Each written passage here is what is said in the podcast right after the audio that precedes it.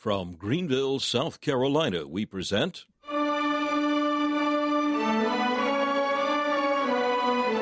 Let the Bible speak.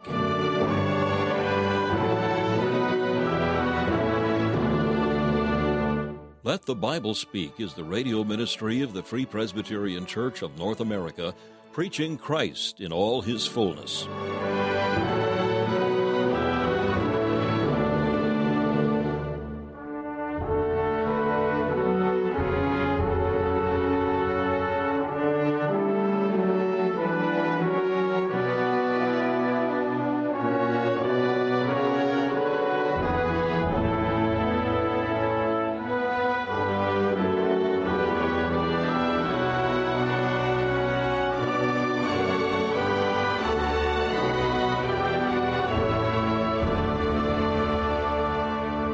Welcome you to this broadcast of Let the Bible Speak, featuring messages preached by Dr. Alan Cairns, founder of Let the Bible Speak Radio Ministries. As we begin this new year, we invite you to hear Dr. Cairns as he continues a series of studies in the earthly life and ministry of the Lord Jesus Christ, messages that focus on the Savior himself as revealed in his teaching and miracles, his atoning death on the cross, and his glorious resurrection.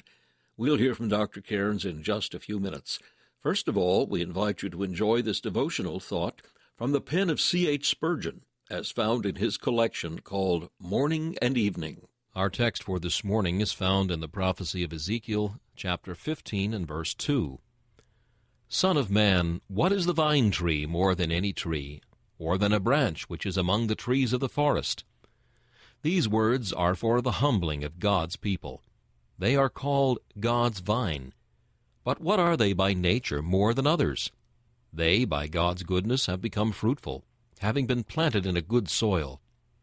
The Lord hath trained them upon the walls of the sanctuary, and they bring forth fruit to his glory. But what are they without their God? What are they without the continual influence of the Spirit begetting fruitfulness in them? O believer, Learn to reject pride, seeing that thou hast no ground for it. Whatever thou art, thou hast nothing to make thee proud. The more thou hast, the more thou art in debt to God, and thou shouldst not be proud of that which renders thee a debtor. Consider thine origin, look back to what thou wast. Consider what thou wouldst have been but for divine grace. Look upon thyself as thou art now. Doth not thy conscience reproach thee? Do not thy thousand wanderings stand before thee, and tell thee that thou art unworthy to be called his son? And if he made thee anything, art thou not taught thereby that it is grace which hath made thee to differ? Great believer, thou wouldst have been a great sinner if God had not made thee to differ. O thou who art valiant for the truth, thou wouldst have been as valiant for error if grace had not laid hold upon thee. Therefore be not proud, though thou hast a large estate, a wide domain of grace. Thou hast not one single thing to call thine own, except thy sin and misery.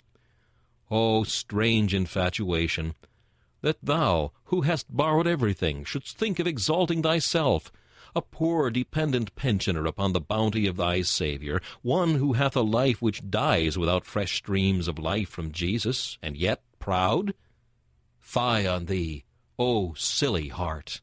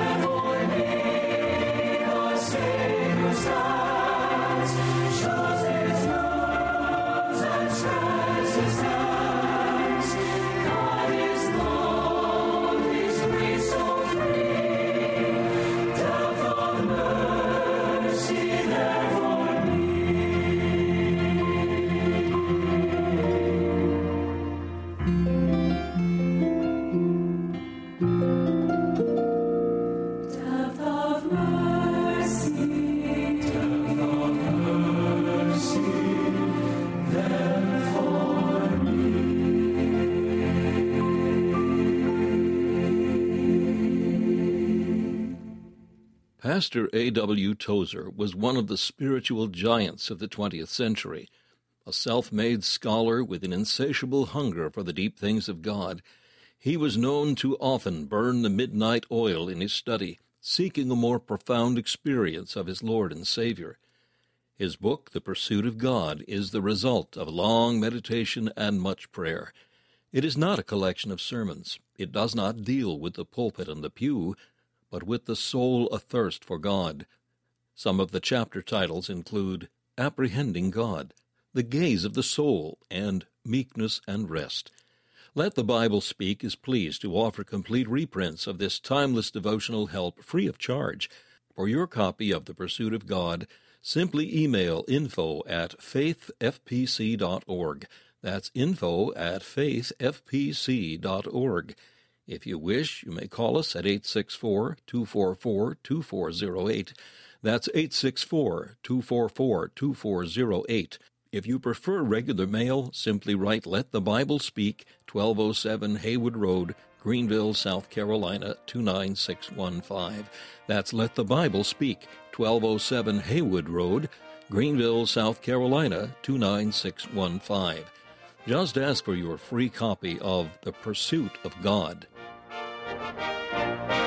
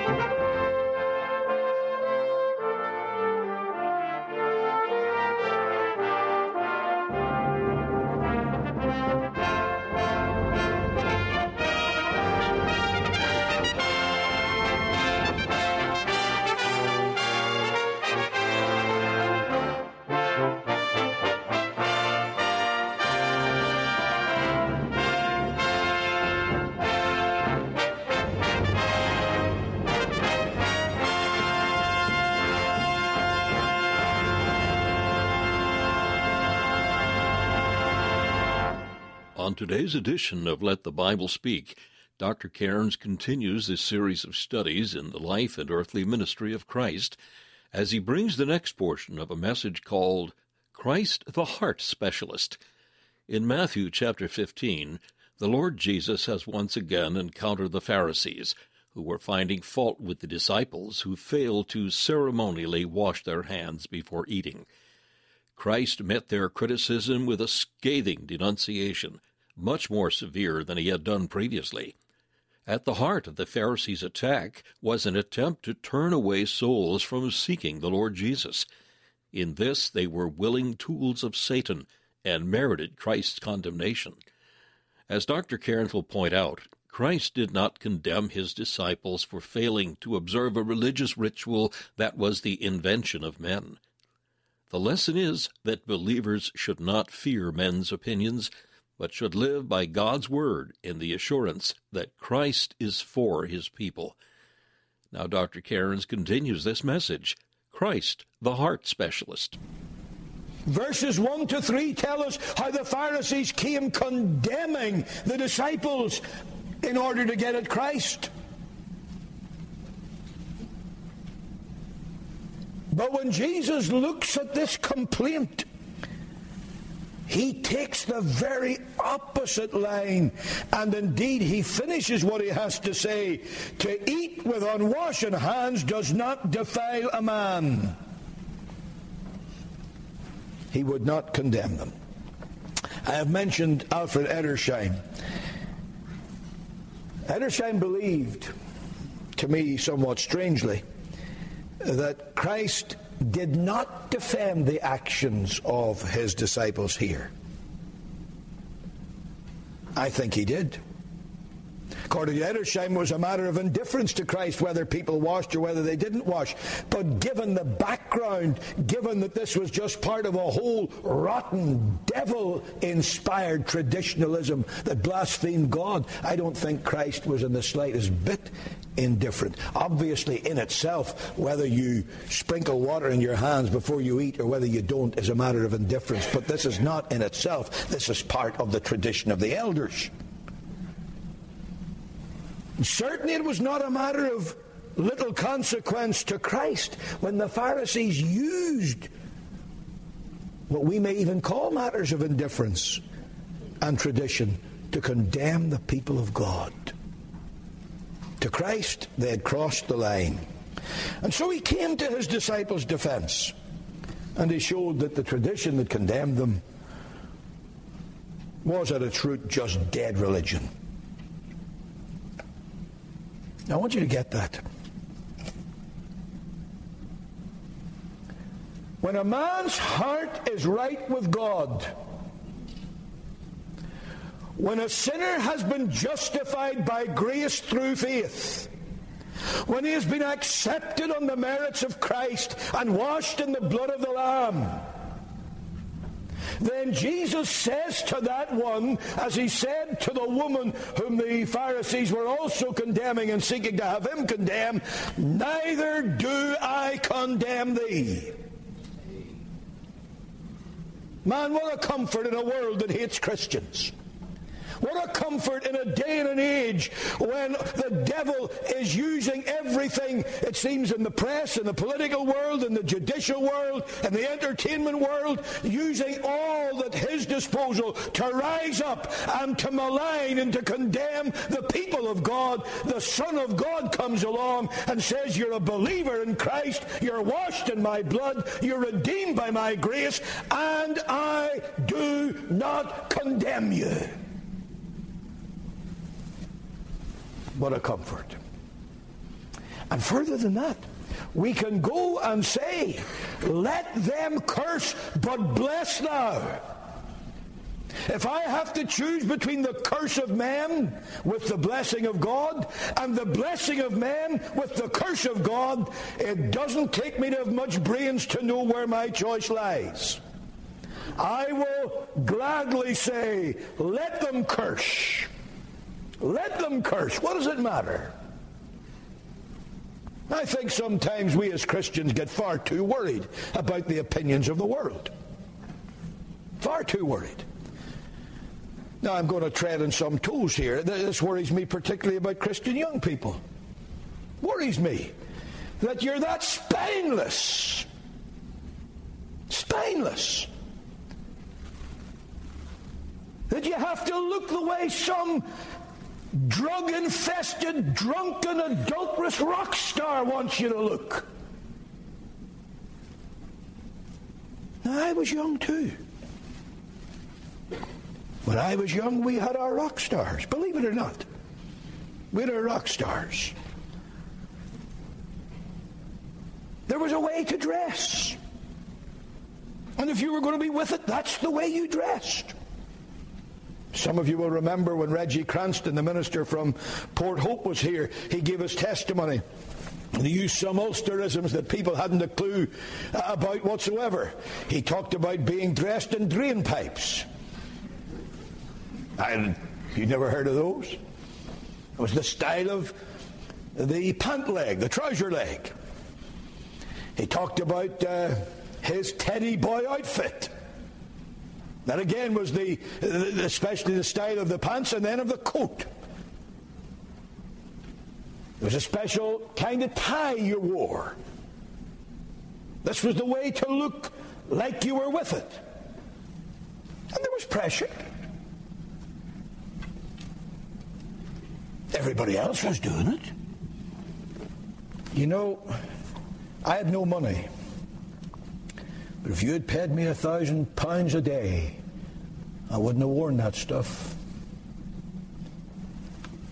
When the Beatles came along with their mop brush or their, you know, the mop hairstyle they had, of course they look now like lawyers and businessmen compared to the, well, we'll not get into the description of what we have today. But uh, when they came along, that's the way young people looked. Why would I worry about looking like a bunch of rock stars who were so hellish and vile that their own anti Christian manager had to say, I am anti Christ. But these four fellows are so anti Christ that they scare even me. Why would a Christian want to look like them, smell like them, or be with them? Tell me. I don't know. But there were spineless young people who did look like them. They listened to their music. And they got more spineless. And they lost out with God. Now I'm going to be straight down the line with you. I'm talking to young people, but I'm talking to a whole lot more than young people. Some of the biggest idiots I see running around are middle aged people that have forgotten that they're not young people anymore. I would laugh at these people that can't grow a, grow a hair on the top of their head, but they've a ponytail down to their waist, still thinking that they're back in their hippie days. Listen, what I'm saying to you is more than style, it's more than appearance. What I'm talking to you about is why on earth are Christians so worried about what the world thinks of them? Why are you so interested in having the world's approbation? I'm telling you now, if you are ever to amount to anything for God, if your life is ever going to count for eternity, if you're ever going to be a soul winner, if you're ever going to be a servant, if you're ever going to be a prayer warrior, then the world is going to despise you and hate you.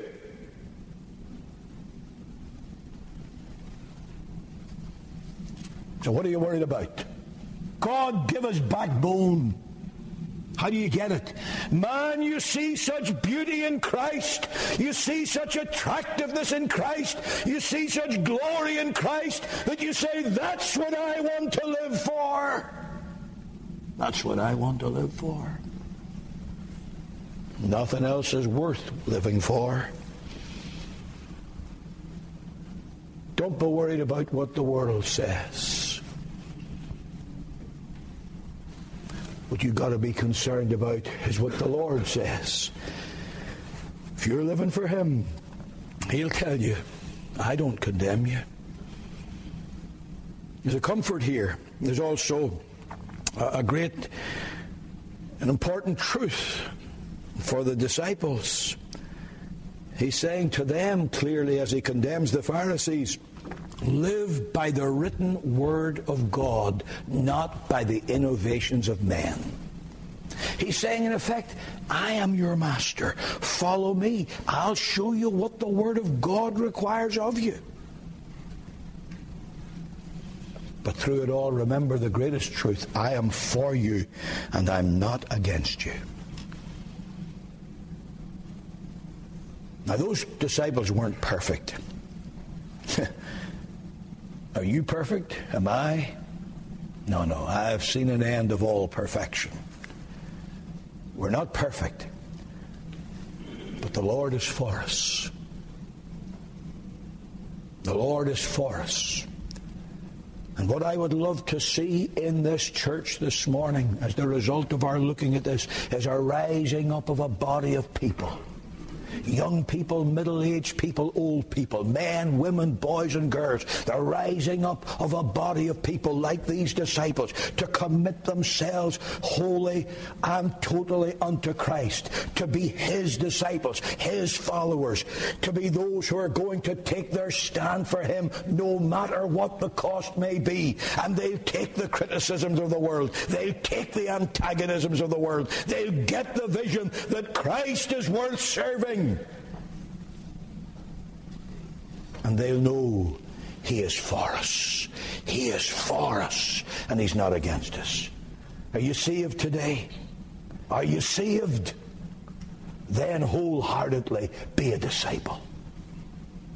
The Church of Christ is in urgent, urgent need of young men and young women wholly committed to the service of Jesus Christ. Careless of what the world may think or say, sold out to serve the Savior. They've a backbone like a crowbar. They'll neither bend nor break. Why? Because they have their eyes on Jesus and they know He is for us and not against us. He knows the hearts of His people and He doesn't condemn them. But He also knows the hearts of hypocrites. Now let me rephrase that. He knows the hearts of those who lyingly profess to be God's people. And he does condemn them.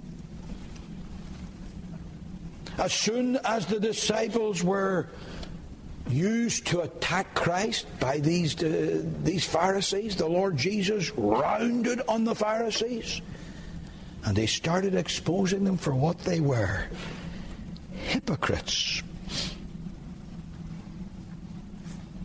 What? The disciples came and said, Lord, do you not know that the Pharisees were offended at this saying? I'd love to have been there just to see this. I love to see a pompous, let me quote again, theological hitman suddenly punctured with one well aimed arrow of divine truth. I can see these characters. They come along at first. They have a, a supercilious sneer upon their face as they attack the Lord Jesus. I can see their jaw drop open so far and so fast that it nearly dislocated their kneecaps. They're aghast. For Christ had touched a raw nerve. You say you are the people of God. You profess to be His own people. And in support of that, you point to the fact that you put a little egg cup of water over your hands before you eat, and you have a heart as black as hell. Now we're talking. Now we're talking. That's what Jesus is saying. You come to tell me you're God's people because you do this and you do that and you do that and you do the other thing. I want to strip away all the veneer of the little things you say you do and I want to get under your skin and I want to look at your heart. When I look at your heart, what do I see? I see a heart that's far from God. Get what he's saying? You engage in the external rites of God's worship. He could have gone further. You read His Word every day. You learn its words off by heart. You have many prayers that you recite. These are the things you do in themselves. To read the Bible, to say prayers, are not they good things in themselves? Yes, unobjectionable, indeed virtuous. If, and this is the all important thing, if they are the expression of a heart that's given to God. But when they are in place of a heart given to the Savior, they will damn you deeper than Tyre and Sidon or Sodom and Gomorrah.